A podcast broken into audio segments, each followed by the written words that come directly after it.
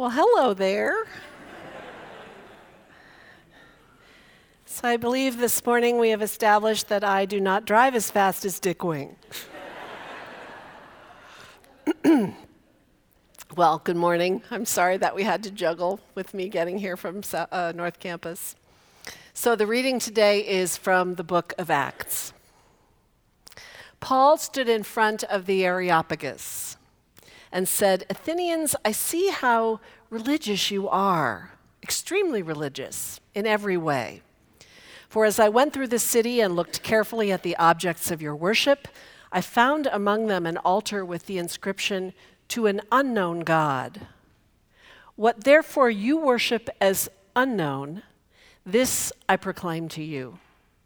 The God who made the world and everything in it, God who is Lord of heaven and earth, does not live in shrines made by human hands, nor is God served by human hands as though God needed anything, since God's own self gives to all mortals life and breath and all things. From one ancestor, God made all the nations to inhabit the whole earth and God allotted the times of their existence and made the boundaries of the places where they would live, so they would search for God and perhaps grope for God and find God, though indeed God is not far from us. For in God we live and move and have our being, as even some of your own poets have said, for we too are God's offspring. Hear what the Spirit is saying to the church. Thanks be to God. A number of years ago, we had a young visitor to the church. She was about eight years old.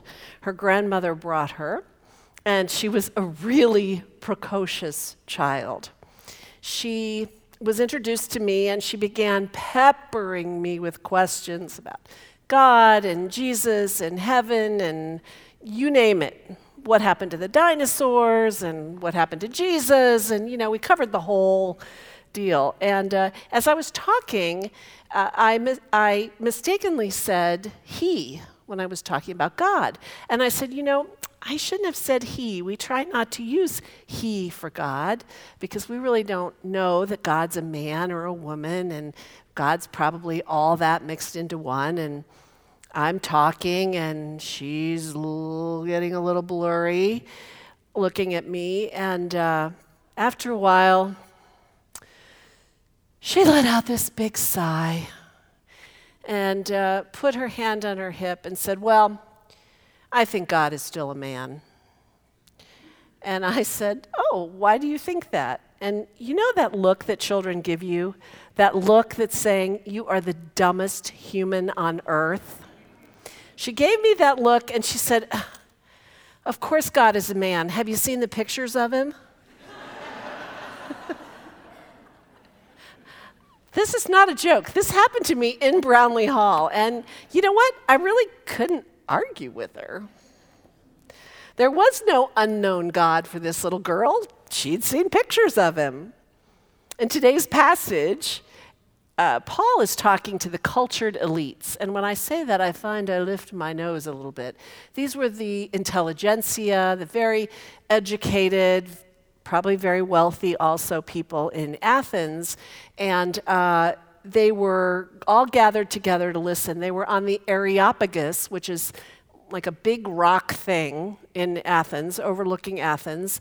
And uh, it was where they held court, literally the court of justice, and also where they did all kinds of debating and talking. And they talked about things that were very intellectual and very philosophical. And this was all very high minded kind of conversation that took place here. Actually, this kind of debate was their chief pastime. Like Today we might do it at Stauf's or at uh, Starbucks, but they were on this rock outcropping overlooking Athens.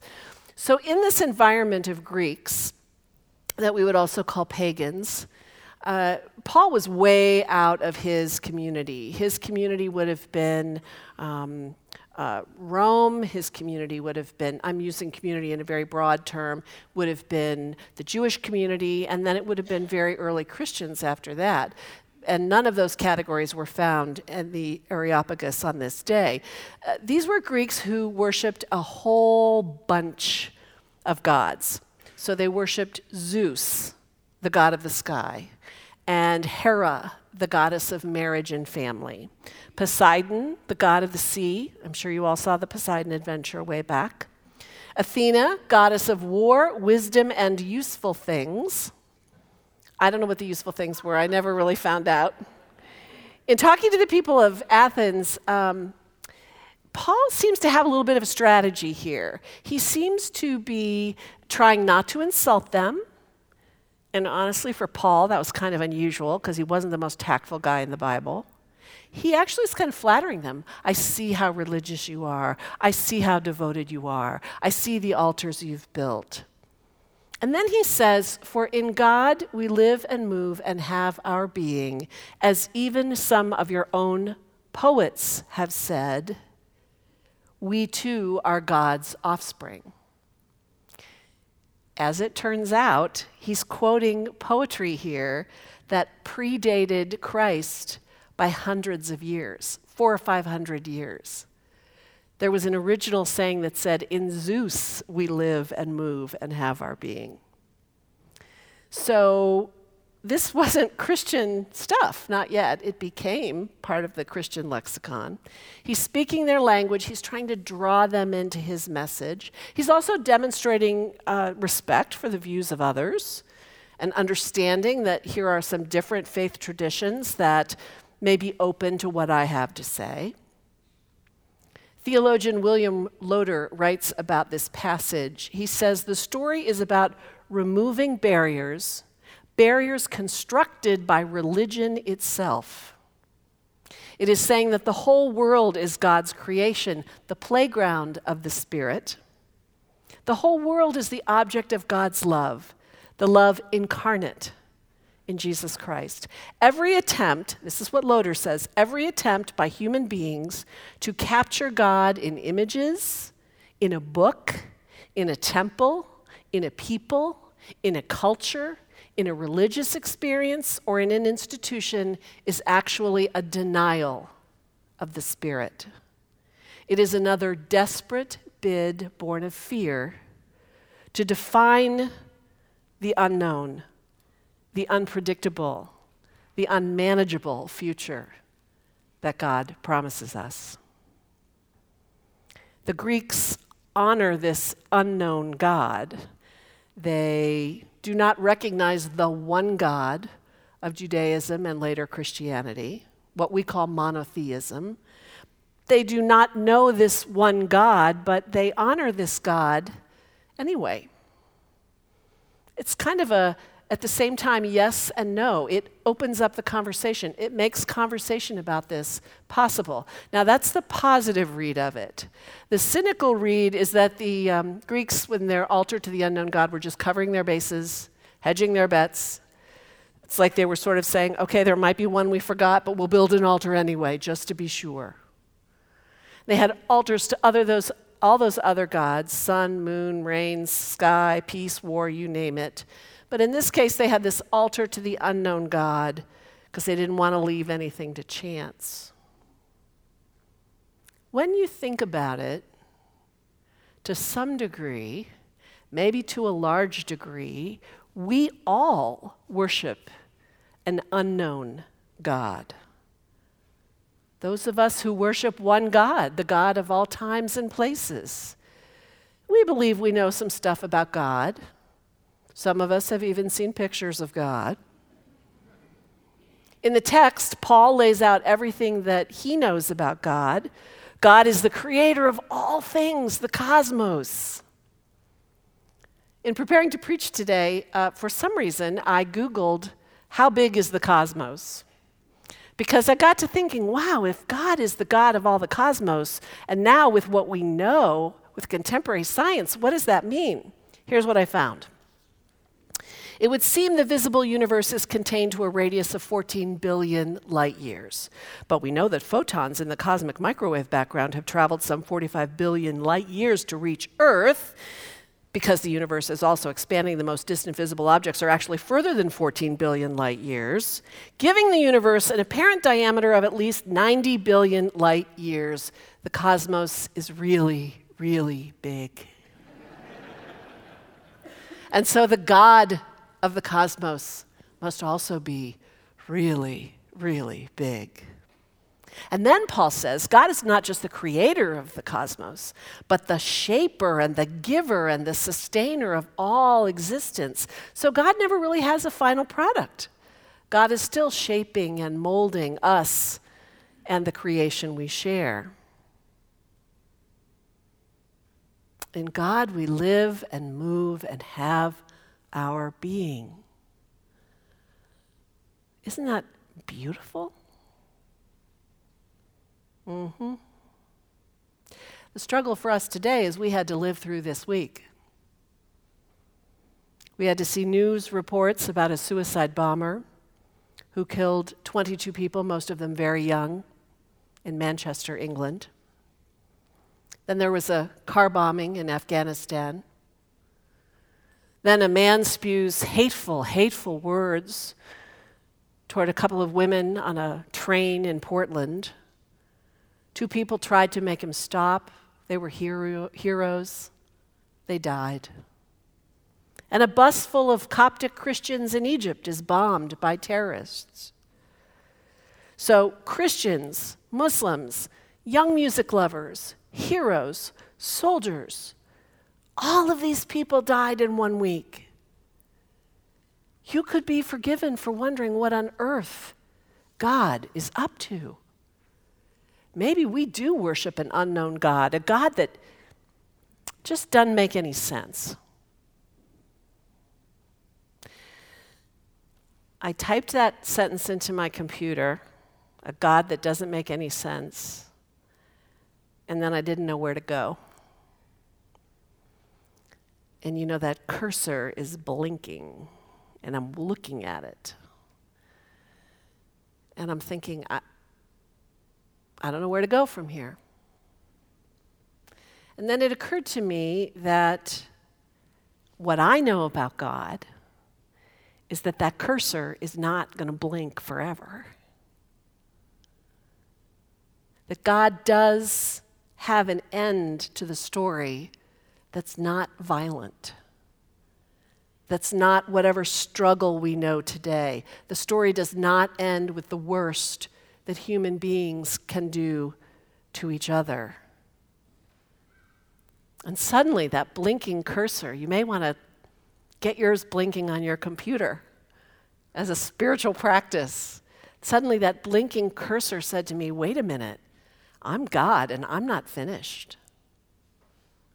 You know, it's the mantra of the United Church of Christ God is still speaking.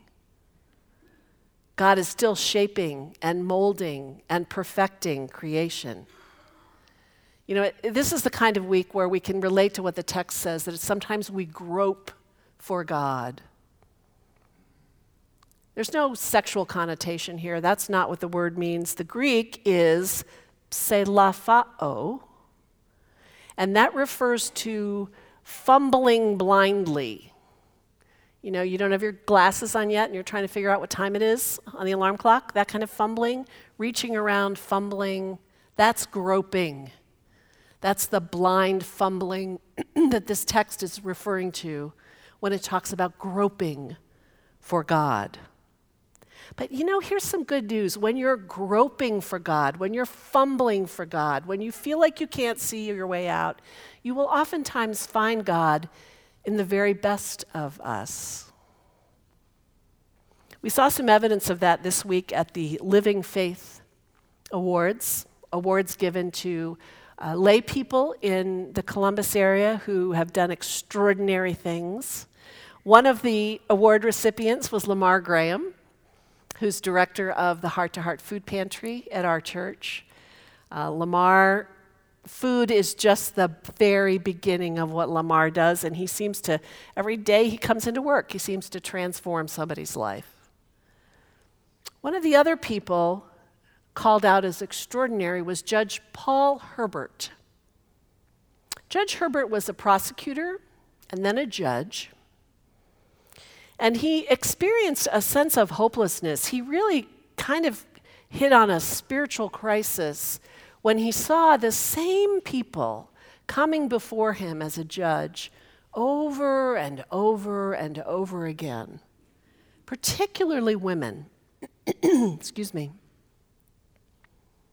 And one Christmas, he was listening to his very favorite Christmas carol, O Holy Night.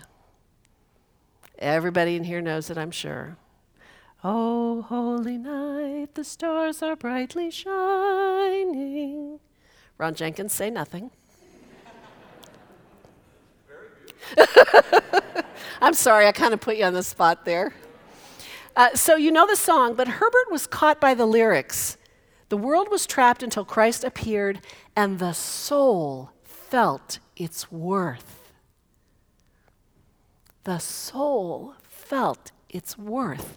He said one Christmas he read those words, he sang them, and everything shifted for him. Honestly, I hadn't even thought about those words in that song. I don't know that I ever thought about them. What if Judge Herbert wondered, what if I take all the power and authority and influence that I have as a judge and use that to help souls feel their worth? What would that look like?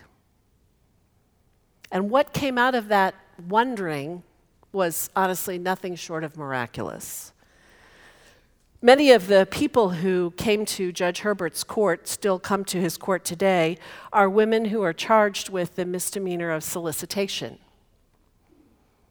prostitution, human trafficking.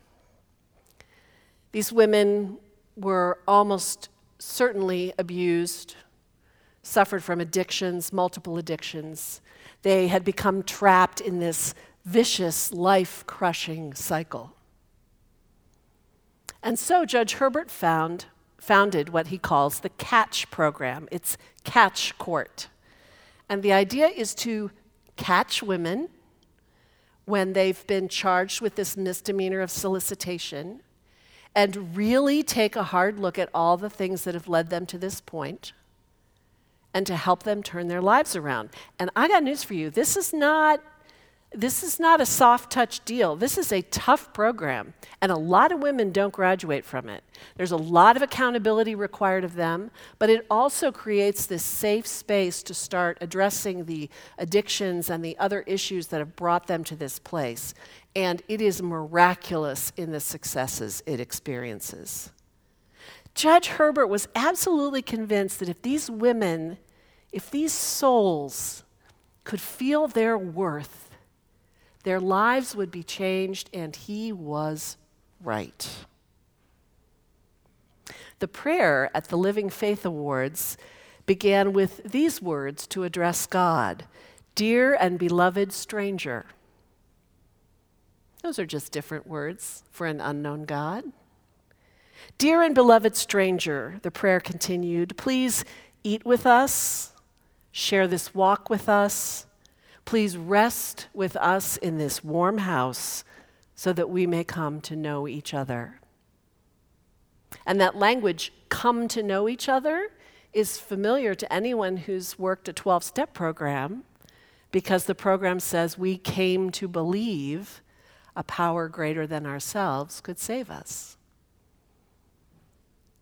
So, if the God is still unknown to you today, you can come to believe. You can come to know. And that's the heart of the text for today that we can come to know each other. Paul doesn't shame anybody in Athens. He doesn't call them heretics. He doesn't do any name calling or anything like that.